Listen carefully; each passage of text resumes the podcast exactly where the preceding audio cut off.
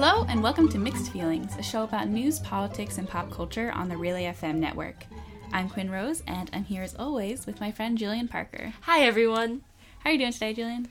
I'm doing pretty good. Um, finals are ruining my life, but how are you doing? You said that with such a smile on your face. um, I'm pretty good. Finals are almost over for me. I'm done tomorrow. Right, you're going home. I'm going home on Friday. Quinn hates me, which is why she does I- not want to stay the extra few days. You know what? It was not my choice. What finals do you have left?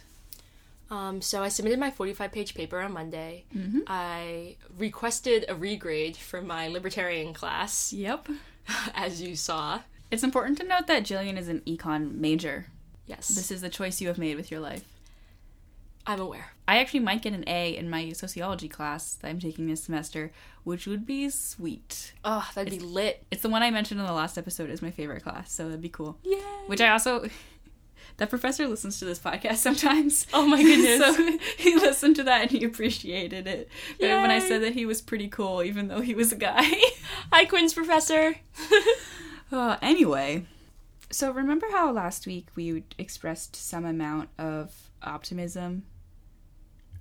Goodbye, optimism.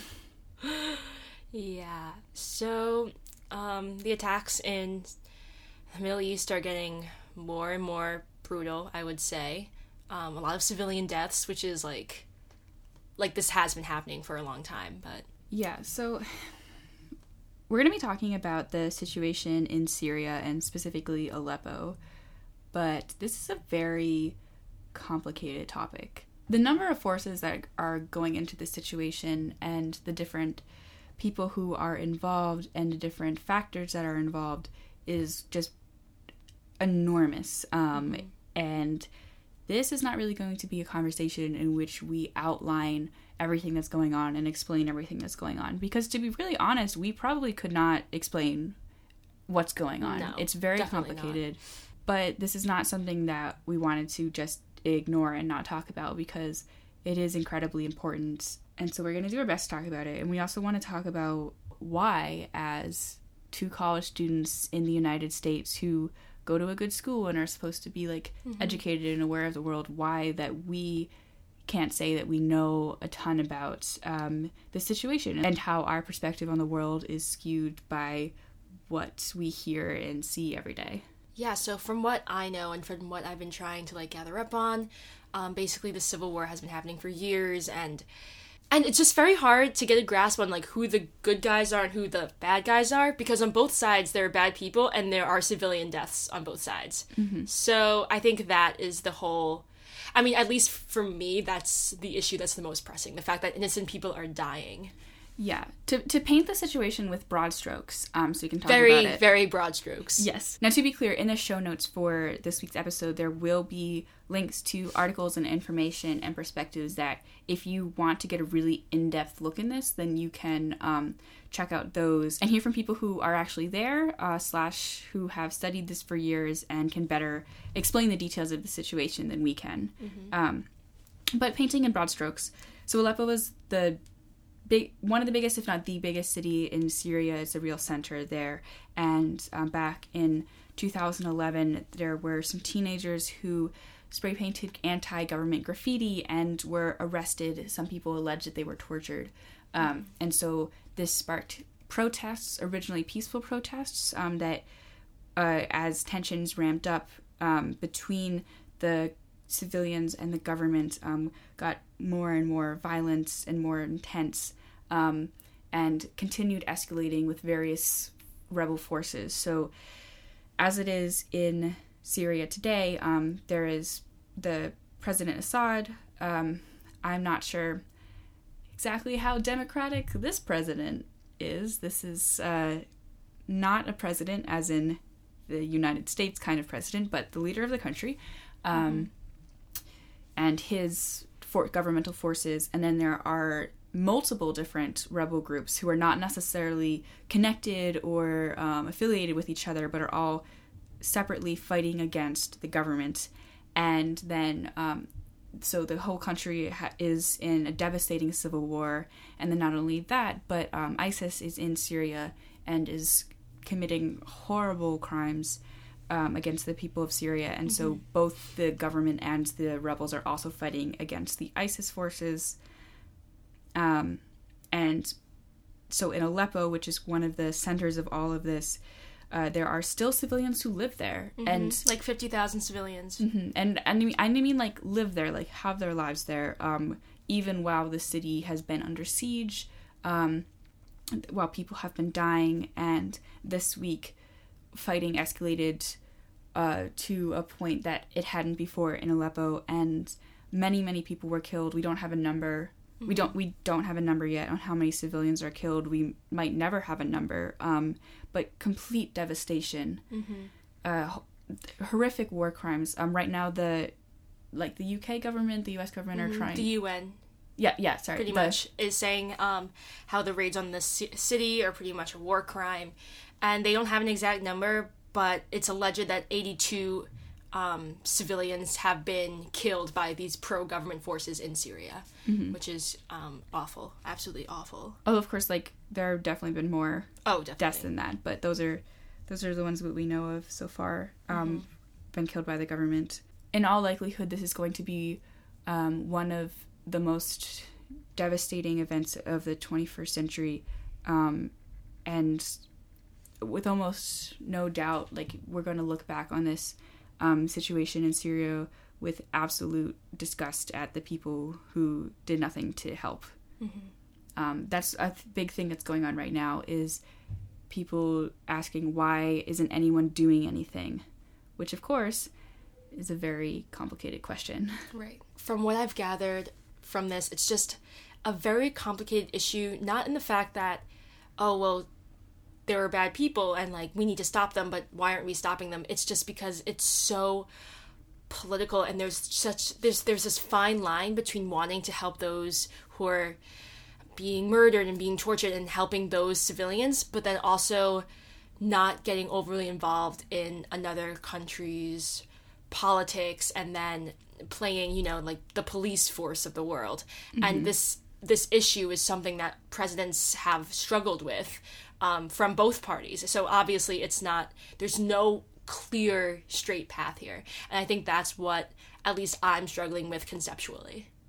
Yeah, because I mean, the America has, and sometimes mockingly, sometimes seriously, been called like the world's policeman, um, because the United States does have a tendency to intervene on in other countries, um, of course, which you can see like the peak of in the invasion of Iraq there which of course is again like a very complicated issue but a lot of people now look back on um, with regret and disagree with the decision to go there so as it is now President Obama has tried to um, Pull remove- out his for yeah, Yeah, pull yeah, out the troops. yeah, and just pull out of the whole area and not be as involved in the Middle East conflicts, which is an admirable idea, I would say. But then it leads to situations like this, and it's like, should the U.S. be there and helping people? And if so, who should they be helping? Mm-hmm. because I think one of the problems, at least, is that things like sides are never really permanent. You can always, and the United States has had not the greatest history with supporting the right people. I mean, before like in the '80s, like I think we we supported Saddam Hussein. I mean, not because he wasn't, you know, the person, the the dictator um, that he's like known to be, like the awful um, ruler, but it's just there are no permanent sides, and I think the United States is oh has always struggled with like wanting to help people from a genuine place from a place of genuine care and interest, but then also not wanting to like shoot itself in the foot by like may perhaps helping someone or some organization that turns out to be awful in like two years or ten years is probably a better um, estimate of time, but Yeah, we've we've definitely had some serious problems with that in the past. And the reason that this really this situation significantly matters on international stage is because it's not just Syria fighting a civil war. Um, the Syrian government has support from Russia, from Iran. Um, uh, meanwhile, countries like Saudi Arabia um, are really against the Syrian government um, and more supportive of the rebels. Like this is a very like a lot, pretty much all the countries um, in this area either implicitly or explicitly have taken sides on this, um, whether or not they're directly supporting Mm-hmm. a certain side or group. Um, so, other countries getting involved would be dragging themselves into an international conflict. Mm-hmm. Definitely. We talked about this in my libertarian class, and um, basically, my professor was saying that um, the United States should not be involved in other countries. Um, we should have pulled. We should have never gotten involved. Um, there were, of course, rumors that um, in the Middle East years ago that there were weapons of mass destruction and that we should preemptively attack and like things like that. And it's just like this idea that this war of terrorism implies that these people are like insane and that we need to like stop them and um, get involved and things like that. But it's also just from an from the libertarian economics perspective, it's the of course the one of the main assumptions is that all people are rational and that the rational that the people who do do the bad things are rational, but their reason behind it is that they don't want is that they don't want the government to be involved with their religion or they're against one part of their government or religion and then the United States like interfering with that is a problem and then gets everybody in the Middle East mad at the United States, which then just causes more problems and more tension. Um, but of course, like this is economics, and it's just not all people are rational, and even if they are rational, there's just so many other factors involved that we that they phys- that we can't say that oh if we pulled out of the Middle East there would be no more terrorism because that's just not true. Um, but it's just it just all ties back to this weird this really difficult thing that we're trying to find the right amount of intervention if there is going to be intervention and trying to get that goldilocks just just right amount And all of this ties into this, this whole question of like, what should we as the United States and other Western countries do about the situation um, with the refugee crisis? Because uh, there has been a huge outpouring of refugees from Syria because of this situation, because of this horrific civil war, which is um, killing people and destroying families. So, of course, uh, thousands and thousands of people are trying to escape from the country. Um, a lot are going to uh, nearby countries, um, but there are also many trying to make their way into um, more Western European and uh, countries in the United States. Like Germany and France have um, announced that they'll take a certain number of refugees, and many other countries have made similar claims. Um, but there are so many more people applying to get into these countries than they have room for hundreds of 1000s of refugees. Um, and that's not even counting like all of the people who are just going to nearby countries like Turkey. and also like Angela Merkel got a lot of backlash for accepting so many refugees and now with the election in Germany being a thing and a lot of people withdrawing support from Angela Merkel because um, of the imp- of the importing of all these refugees there's just been a lot of struggle with that whole entire situation um, and when I was I've been talking to some people about this and what they think and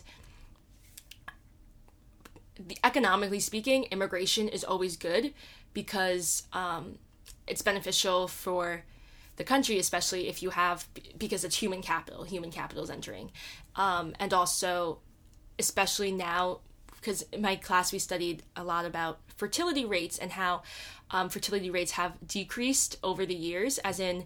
Um, people have been having less kids um, because you know birth control, um, women delay, um, the marriage age being increased, women delaying um, having kids and things like that, and so having immigration and having all of these things, it's good for the economy, but also for like the f- um, the familial structure and having sort of that cohesive. Not even cohesive fam- familial structure, but just the consistency. Or if fertility rates are declining and that's bad for a country, um, then having immigration helps. But then also there's, I've also heard very other convincing arguments saying yes, we're like countries should be open to um, to having refugees because if you know they are being tortured, they are being persecuted, like it's they should leave um, because nobody deserves that, especially if nobody is actively helping um, helping them go against their government who's persecuting them. But there's also the belief that they probably don't want to leave their country aside from the fact that they're being persecuted because like you know this is their home this is what what they've what they know.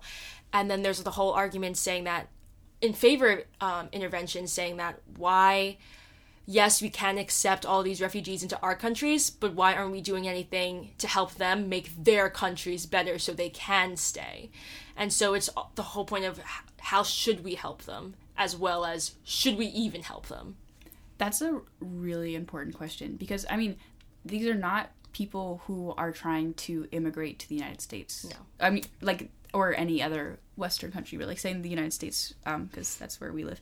Um, so there are people who can't stay in their home, the place that they want to be, because um, for fear of death and torture. Accepting refugees is, of course, a complicated process, and there's debates over um, the numbers that we should accept and what the process should be, and that's like a whole uh, complicated bureaucratic process and all that going on. But um, again, it go- gets back to should we be doing anything? Should we have direct intervention into the place where these people are from? Mm-hmm. and that's something that two college students cannot answer because if we could answer that we would be not here and mm-hmm. probably i don't know Rose Parker 2020. Start your ballots now, everybody. Okay well, Anyway. yeah so this all kind of brings us to what I mentioned earlier, um, and the kind of perception and education of people in the West towards people in the Middle East. Because this is something that has been pointed out time and time again, but it doesn't really change anything. But we're going to talk about it anyway because I think it's important. Um, and it's a couple of different things. It's this prioritizing of people in the Western world by other people in the Western world. Um, this idea that like when tragedies happen here that they somehow seem more important than tragedies in other places. Um, which not to be clear they aren't. Um, they are all horrific. Um, but that is kind of how like it is presented um, and then like things that happen in the, the west. Also it's just saying like the west is also kind of weird but i'm just saying that for simplicity's sake like um, european countries and the united states and canada and everything. Um, but like they're they are they get more press and they get more attention and they get more compassion. And there's this lack of empathy towards uh, people in other parts of the world. And i also think it's it's just such a widespread disinterest and it's been not necessarily disinterest but this inability to connect and to really put ourselves in other people's shoes.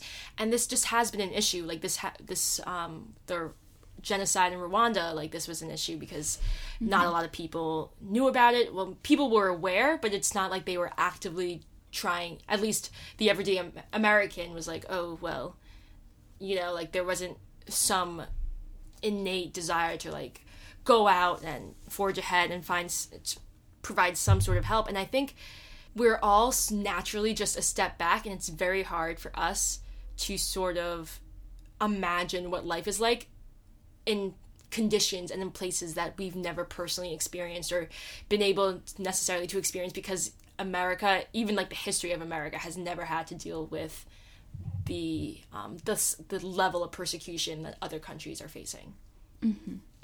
Um, and I think especially in uh, today because it's been so long since um, like countries like the United States and England have been so have been personally affected by war.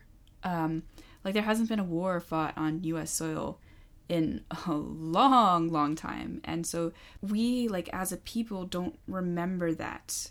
like i think it's the civil war right that was like the last big war that we've had Yeah, we've never like for on, on U.S. soil. on you yes Yeah. exactly um the civil war is like the last big i think it's the last war that we've had on us soil and so we've never had to deal with the whole fighting in our backyard kind of thing.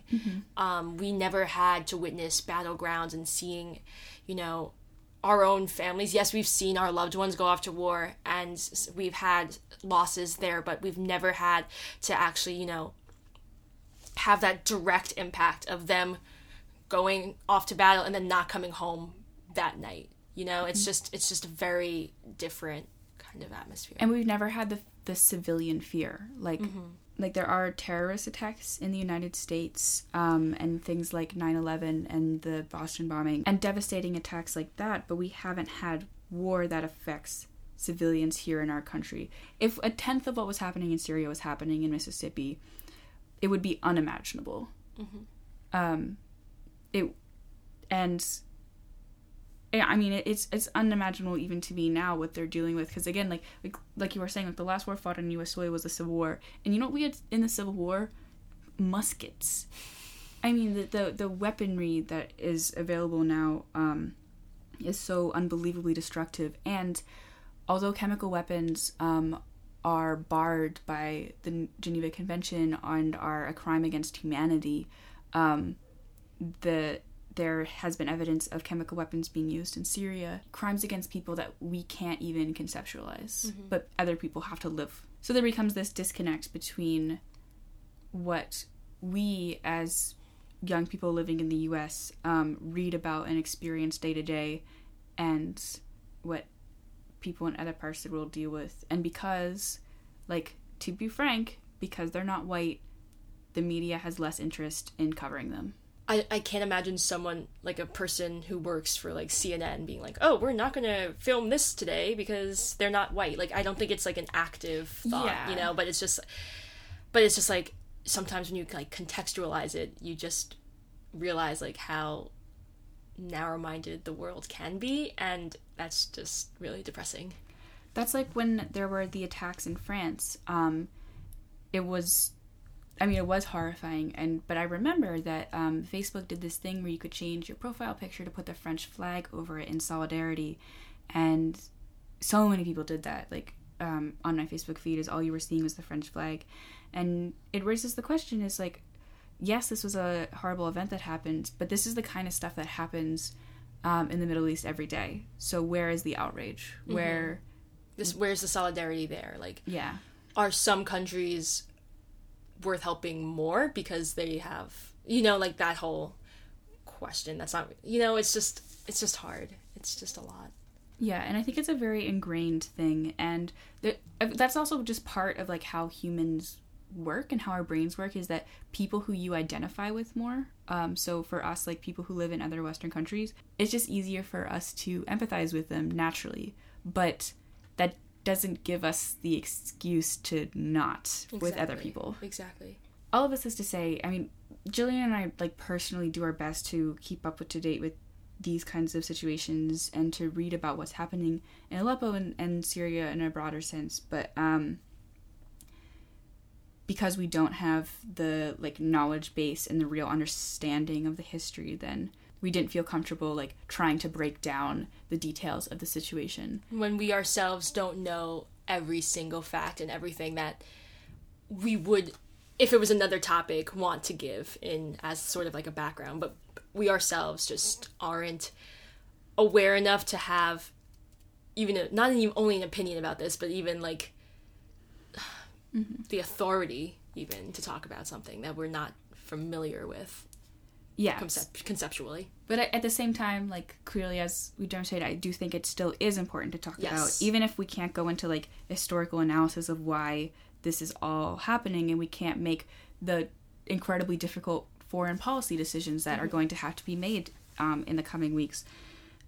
Um, it still is important to talk about. It's important for us, and um, hopefully to you, uh, the listener at home, uh, to be thinking about and and continuing to read about and thinking about what kinds of stories are you consuming on a day-to-day basis. Because yes it is always important to talk about domestic issues which has been and will continue to be the largest part of what we talk about here. But uh, like the united states is just one country and there is a whole world out there. And if you um, are able and if you are interested in helping with the situation in syria um, in assisting the people who are suffering there there are places where you can donate money so information about that is going to be linked in the show notes as well. In a frankly pretty tra- depressing transition, this is of course connected to our least favorite presidential elect, uh, Trump, who of course is going to inherit this situation in just a few short months, which is uh, not even months at this point. it's 36 days there's It's a there's a 36 tracker days. yeah yeah, I saw that tracker. It stressed me out so much. Yeah, well. Yeah, so Trump takes the office in 36 days, which means he's going to inherit the situation. and all the um, foreign policy nuances that are involved. mhm, which is uh, Scary. scary, especially because of the evidence that has surfaced recently about Russia's influence in our election. Yeah, and it's not even. It's just there has been a lot of misunderstanding. At least when I fir- first became aware of this and like the hacking. Oh, what did they hack exactly? Um, did they hack like the voting? Like, was there a voter miscount? Like things like that. But no, it's actually. Um, they didn't hack the actual machines, but they did release. They released to news sources that um, Hillary Clinton's private server um, was messed with, which definitely swayed the election um, away from her and more of Trump's favor. And it's just just very very sketchy. It does not look good um, because Trump has always been, at least through this election, he's been pretty pro Russia to say the least. Uh huh. Um, and additionally, apparently the allegedly, I can't say for sure, but they were also um, the Russians, the Russian hackers also had access to the Republican emails as well, like from the RNC and things like that, but they just didn't release them in favor of releasing other news that would harm the Democratic Party, which is also very sketchy.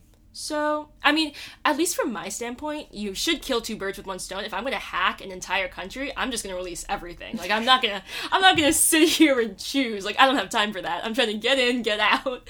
Guys, I'm really not a hacker. Please don't. Usually, when I say something like that, joking, I always make a comment like, sorry, NSA. But then I realize we're literally just, this is a public thing that we are releasing Yes. right now. The NSA doesn't even need to hack into this, this so. Yes, I don't know anything about computers. I had to bring my computer to the Apple store when it was broken, but it just I had to hold down the power button for more than 20 seconds. Um moving on. Uh, Quinn and I are not computer science majors, as you can tell, or even engineer. I don't know, whoever the hardware people who build these things. We're not tech people. No. This is getting off topic. But Yes. actually, it's not off topic because we're talking about emails, which is the tech thing. But unbelievably, we are better at tech than John Podesta because friggin' okay. So Podesta, who was um, uh, Hillary Clinton's campaign manager, his emails were completely hacked. But you know, when people say the word hacked, everybody imagines like like 80s movies where there's like a dude um, who has a bunch of junk food and he's sitting on a laptop and he's typing furiously He's and coding Yeah. his way out of a box, like yeah he's typing like green letters onto a black screen and then he goes i'm in um, and then dramatic music plays. yeah but that's mostly just not how hacking actually works at all and um, uh, john podesta's situation was more like um, when your little brother just figures out how to guess your password and then posts like on your facebook wall ha ha ha quinn was hacked. Um, because what happened is he got a phishing email which is the, the email that um, you know when the nigerian prince wants money. Um, and it but it was set up to make it look like it was a legit google email saying there was I, I'm not sure exactly what it was, but um, there was some kind of problem with his account and he needed to resubmit his password. But he saw that and he was like, oh, that looks suspicious. So he sent it to IT and he went to do this. Somehow he, He accidentally, accidentally- submitted his password to the original phishing email. Not the new link that the IT department had sent him. yeah, so instead he just handed over his password to Russians and the Russians said, don't mind if I do, and got everything. It's so funny because when we were discussing this um, before, like our podcast, when Quinn was like, "Oh yeah, we should mention this, like the whole phishing email with Podesta," and I was like, "Fishing? Like, I, how come I wasn't invited? Like, I literally, you know, like gone fishing. Like, ugh. Clearly, my priorities are elsewhere. um, Yeah, at least we've never given out our emails over sketchy uh phishing things. yes, so be very careful, especially nowadays. Um, don't open anything that looks suspi- suspicious. And if you do get something suspicious and your IT department tells you not to open it, make sure you still don't open it. Yeah. Uh just be careful y'all. Um here's a hint. If you get an email from somewhere and they want you to submit information like in res- directly in that email in response to that email, just don't do it. It's probably not legit. Just go to the like if Google supposedly sends you an email to like change your password, do not respond to that email. Go to like your actual Google account and change it from there. Like there will always be an official place to do all of that stuff. Just Definitely. FYI. Don't touch any links that are suspicious. Do not hit links. Yes. It's a bad idea. But it is too late for the Democratic Party, um, who suffered severely from email links. Allegedly, how this all went down is the Russians, um, quote unquote, hacked these emails from Podesta and um, other people in the Democratic Party and then sent them all to WikiLeaks. WikiLeaks. And WikiLeaks published them all. Um, WikiLeaks is used to be perceived um, in a certain way and is now, over the course of this election, been pretty clear that they are a pro Trump organization who is all in on him.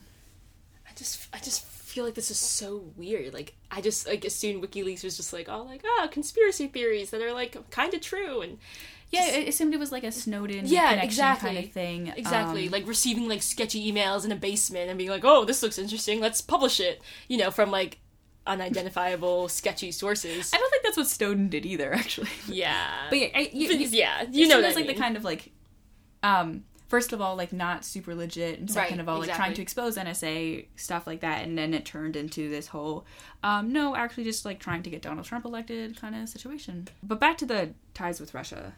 So these were Russians who were um, really doing all this, and so like, like you said, like Russia didn't like hack votes. Right. Like th- that's a very misleading headline that's been going around. Exactly. It's they just released uh, no, they just released the emails that um that made the DNC look bad, that made Hillary Clinton look bad, and then they also had access to the Republican emails, but they didn't release them. And then you could argue, oh well, like maybe the Republicans had like nothing to hide and like things like that. But no, this is politics. Like Oh my god. I Everyone mean, has something maybe maybe it wasn't that like oh Donald Trump like used a fake email or used a personal email server, but just by omitting to release like one side's records is just I don't know. To me, it's sketchy.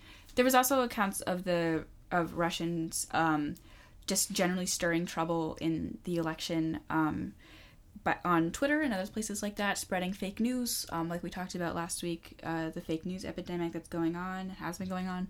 Also, kind of hijacking um, hashtags like Trump Pence 16 or Benghazi and um, spreading fake news through those hashtags so that people who were already leaning towards um, voting for Trump slash are voting for Trump would get more incensed with that and share um, these stories that were designed to like make Hillary look bad and to get more people to vote for Trump. Mm-hmm.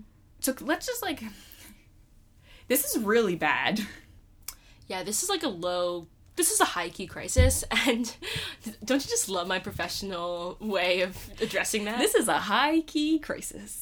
Yeah, so pretty much everybody is going insane. Like this is just this is awful. People are very concerned on both sides. Like this is not a partisan issue at all, which at least I think is we need to stick together is basically the whole point and the fact that there are people on both sides, there is still some hope that not everyone is absolutely out of their minds. Yeah, I'm like I'm a big fan of what McCain has been doing recently. McCain's really been speaking out um, against Trump and against the these kinds of things, which is cool. Uh, Mitt Romney sold his soul and got screwed over. We can come back to that later if you want to, but um, so we're kind of running out of Republicans who are standing up against Trump, but the ones who are doing a good job. And I think it's because they know I mean McCain is older. Like he doesn't need a job from Trump. Yeah, I think McCain is kind of on his way out, so he's just doing whatever he can while he's I feel still like here. McCain's like the cool grandpa who like at parties can like say whatever he wants and like nobody can say anything because it's like, oh well, There's you're Grandpa. 140, so no, McCain's adorable. Um, no, I love him, but um yeah but seriously though and um but trump himself um said basically nah cia is wrong no, this is just another. This is just trying blah blah blah to get Hillary more votes or like something like that. Okay. He just like does this really cute thing where he just doesn't support any of his claims ever. those are Um, called lies okay, so yes, both sides are definitely um guilty of lying. At least I think so, but like just he just has like outrageous claims. Like it's kind of hard to wrap my mind around like how big of a deal this is this is a really big deal this is russia interfering in our election. I, I can't say that enough times. This is Russia interfering with the United States election. Yikes. The United States has so much international power. Mm-hmm. And uh, guess what? Putin just got someone who's like his number one fan elected to president. Actually, that's wrong. Um, Trump is his number two fan because his number one fan is haha, the Secretary of State. Oh, yeah. shots fired. no, seriously. So Trump um, nominated Rex Tillerson for Secretary of State, which again, he humiliated Mitt Romney by pulling him to have dinner with him and then did not choose him for Secretary of State, which makes me feel like he was just punishing him for speaking against Trump during the election. But anyway, so he chose Rex Tillerson, who is the CEO of Exxon, and has literally been awarded like a some kind of friendship award from Russia. I'm not even making that up. Yeah, so some, I guess, conflict of in- co- conflicts of interest. Just a couple. Just a few. Yeah, so there has been obviously a lot of concerns with um, Trump's pick. Um, some Republicans, as we've said, have raised concerns, like we mentioned John McCain earlier. Um, Lindsey Graham, also Marco Rubio, said on Tuesday that he had serious concerns about Tillerson. Um, also, then former Secretary of State Henry Kissinger applauded Trump for his pick of Tillerson, saying that having somebody with close ties with Russia could be a beneficial thing. But then it's like, and like that's true. I think to an ex- um, to an extent, like I don't think hire I don't think appointing someone that like Putin hated would be any benefit. But then also there's the whole like I just feel like this isn't a very neutral pick. So it's like just a little concerning. I think. Um, yeah. I'm more than a little concerned. I'm gonna say that. Yeah, I just because you made the point earlier that like it could help in some ways to have a Secretary of State pick that's on good terms with Russia, but there's like there's the there's the, on the one hand of oh Russia likes us, which can be good because that can help um, negotiations and diplomatic tensions and whatever, but the flip side of that, which I think is really what we are in right now, um, not just like good relations with Russia, but being influenced by Russia. And when I say Russia, I mean Putin, um, a man who kills people. So, um, maybe I shouldn't say that on this podcast. Uh, so, in three years, when we are uh, Russia too, I won't get killed. Well, we'll find out. Um, Yeah. Stay tuned, guys. I like to think that you know when you're in class and it's a class that you hate the teacher, and so like everybody in the class like sort of bonds over that. Maybe that's what's happening with America. Maybe we'll all become closer from this. I mean, you can kind of like honestly, you can kind of see a little bit of shift in that direction um, after this information about Russia came out. Like there were more, like you said, like this. Although there has been some partisanship about this issue in terms of like the Trump camp, but there have been a lot of Republicans who have said, uh, "No, this is a problem. Like, this is not a partisan issue." This is a like a, a national security issue, and we need to look into this right away. Yeah. Um, unfortunately, I don't see um, us uniting anytime soon. Although that would help a lot. That'd be cool. it's funny because it's like, is the teacher in this metaphor Trump or Putin? I don't know. I just hope we get a substitute real quick. So, in other news, the Fed decided to raise the interest rate, so which is pretty exciting. They're they raised it um, now to I think it's for, it was from 0.25 to 0.5 range, and now we're aiming for like a 0.5 to 0.75 range, which isn't a huge jump. Um, but they definitely imply that there will be rate hikes in the future. Um, it's interesting because this is the second time that the FOMC has decided to raise rates um, since the 2008 financial crisis. They raised rates slightly last December. Um, so I guess I'm sensing sort of a pattern here. But it, it's really cool because it, the decision was unanimous. Like everybody agreed that we should raise rates. And this is good because it's sort of an indicator that our economy has, or our economy has recovered at least from this level where people who know about the United States economy feel confident enough to raise interest rates. So it's sort of like a vote of confidence in the economy, and which is pretty cool, I think. Um, also, in other economics he talked when because the interest rate has increased that automatically means that the dollar um, strengthens compared to every other well not every other currency but definitely strengthens relative to other currencies which is really cool Cool. yeah I don't know anything about this, but I, I'm real happy you got to mention it. yay We literally we have nothing to talk about here. Like we just wanted to share a piece of good news, and Jillian was excited there was economics news. yes yep okay okay Next. so I feel like we have the most to say about this next topic of like possibly anything we've talked about so far, oh definitely and that is Teen Vogue. Mhm. So uh, up until this year, I would not say that Teen Vogue was a particularly controversial subject. No Cool magazine. I read it occasionally. I have some good I. I, subs- I was a subscriber uh, in my middle school years. Mhm. I thought it was good. I never was, but I had friends who were, so I would peruse occasionally. Mm-hmm. But they have been getting a lot of attention recently Mm-hmm. for uh, generally being badass. Yeah, pretty much. Uh, so they had this extremely well written but very controversial article about um, where the headline was basically Donald Trump is gaslighting America. And historical perspective, gaslighting is when you manipulate people into thinking that they're insane or so you can like have more of an, a sway over them. Um, the Stasi did this during uh, communist Germany, so that's also a thing. But um, yeah, so basically in this context, it was that Donald Trump was influencing um, the voters in such a negative way by like just sneaking in things that were just like very harmful um, and definitely sway the election in his favor.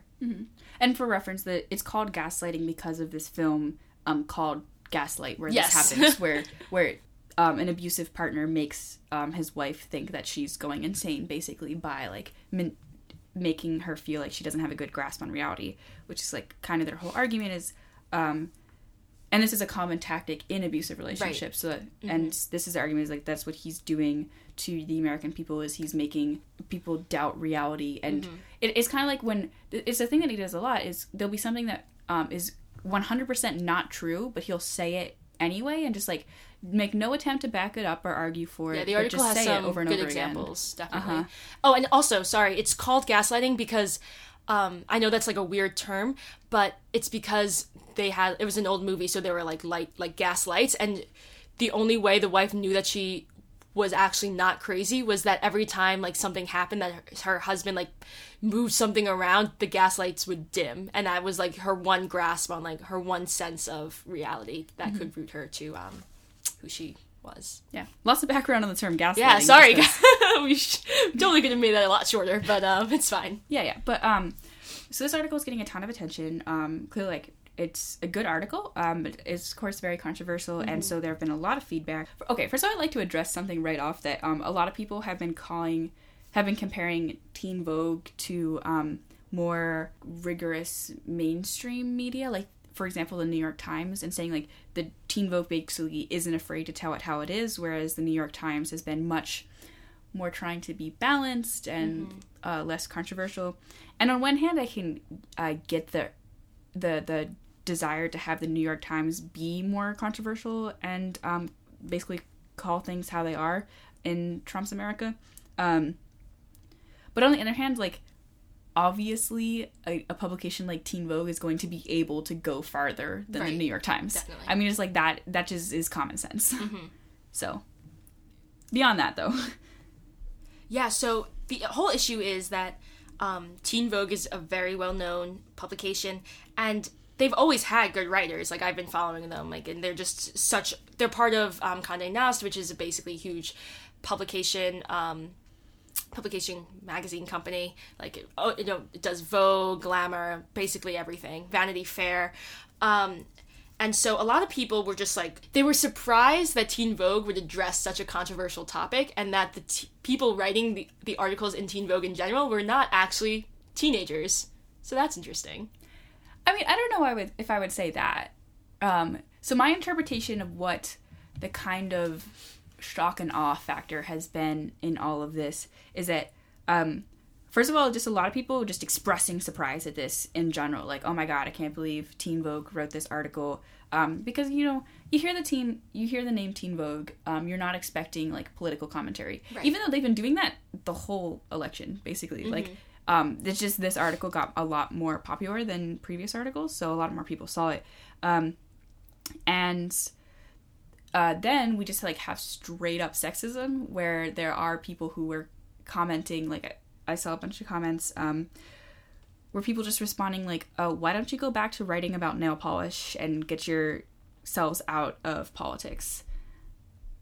Which is a huge issue, at least from my like my standpoint, our standpoint, um, and it all goes back to you know that like women have to stay in the kitchen or women like don't that's like a stretch but you know the t-shirt like oh like women should um the place mm, a woman's place is in the house and also the senate.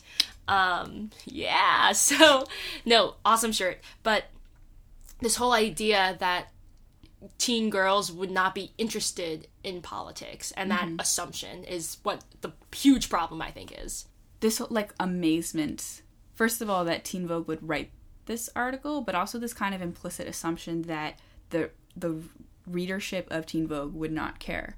Now, mm. speaking as a teen who is not very Vogue, but is like I keep forgetting that you're an infant. okay, we are almost the same age, but like I am literally a teenager. Okay, um, I'm and I'm a young woman, and uh, clearly this is the kind of thing I am interested in. So from my perspective, when I see this like amazement that Teen Vogue would publish um, this kind of controversial political article, I'm like, you don't think that like 15 to 19 year olds I don't know. I shouldn't say that. I don't know what the age range for Teen Vogue is. It's like 13. Yeah, whatever. So like Teen Teen Vogue. um, it's like you really don't think that the young women in America today don't care about what's going on and aren't interested in what's going on because like we are, I promise. Mm-hmm, definitely. Yeah. So really controversial article. Um, but just from another standpoint, I actually had sort of a little issue with the backlash that um, that actually both sides have received, but especially um, people who were in support of like the Teen Vogue and being political and what they said and how they condemned those who didn't think that they had smart writers who would talk about these political issues to a fan base that would actually want to read these issues, um, read about these issues. And so my problem was that the way people responded to the backlash for publicizing this just didn't really sit well with me. And so I'm all for very productive dialogue and like I agree that the underestimation of women who want to read about these issues that's a huge societal problem and yes it should be addressed. My problem is that how some people reacted to that was just in a very condescending way and it was just like the rhetoric in which it was expressed that i have a problem with. Um, a lot of a lot of very smart, very accomplished feminists came out and said, "Oh, like why would you pretty much like how dare you think about that? Think so how dare you underestimate us women, things like that." And completely valid points. I do agree with what was said that there is that whole issue on a large scale that people think that young women don't want to read about these issues that they just care about boys and makeup and clothes but my problem was how is how it was addressed and how I know that this is ingrained into our society that when women say things that aren't necessarily the popular opinion, um, they have to say it in such a way that it's accessible and like attractive and that they don't come across as like crazy angry people. And so it's all about tact and like watching what you care what watching what you say carefully. Um and I know that that itself is an issue, but I think when very strong feminists who are totally right, like I believe with what they say, um, with their message, but when they come out and say it in such a very in such a stark way that isn't really as accessible to both sides, I think that's when the pro that's when my problem is that they polarize people and they'll and the people that they are that support them that who do say, "Oh, right, that's right. Um, I agree with that." They don't need to support. They don't need to convince those people that they're right because they already believe that they're right. And it's when they're trying to spread this message across to different groups of people who may not think that girls are interested in politics and they turn those people off which is i know a problem in itself because like I think that women should be able to say whatever they want and have their message be as respected as you know if a guy said it or if they maybe not say it in such a in quotes ladylike way but and that's that's just a problem that we have as a as society as a whole but I just have a problem with it particularly if you want to get your message across sometimes you just do need to be political politically tact and be able to make your messages accessible so as many people that you want to um, want them to hear can hear it. So I think I hear what you're saying here, and I think that this is not necessarily um, like just a purely a feminist issue. I think this is an issue with political discourse in general. On, in a in general, and in this case, um, it is specifically about a feminist issue, and it does become, um, and we're kind of giving it a greater focus through that lens because it it is like women speaking out and saying, "Why are you underestimating women?" Mm-hmm. Um, uh, and so it becomes this question of um, when is this about like feminism and when is it about political discourse and when is it about just the fact that women are saying these things and not men um, and it becomes this like a very complicated mess and it is hard to separate those things so like i could hear when you were talking you were trying so hard to not make it seem like you didn't agree with them mm-hmm. um, because like and i can kind of like I'm, I'm just gonna guess um, here, but like I could hear how you were afraid that people were going to be like, "Oh, how dare you not support women, women in this yeah. situation?"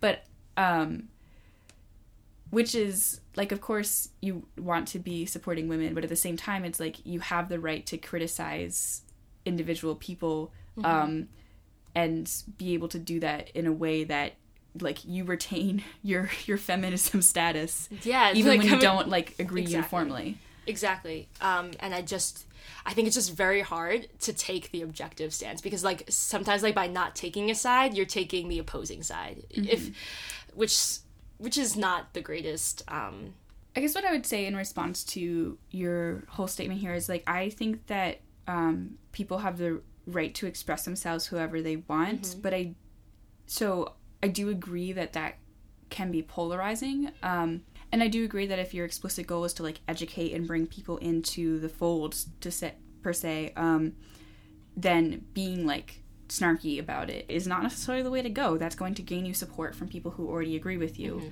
Um, on the other hand, I don't think that that's necessarily what people were trying to do always. Like sometimes people are like supposedly trying to educate and are just being like kind of mean about it, um, slash sarcastic about it or whatever.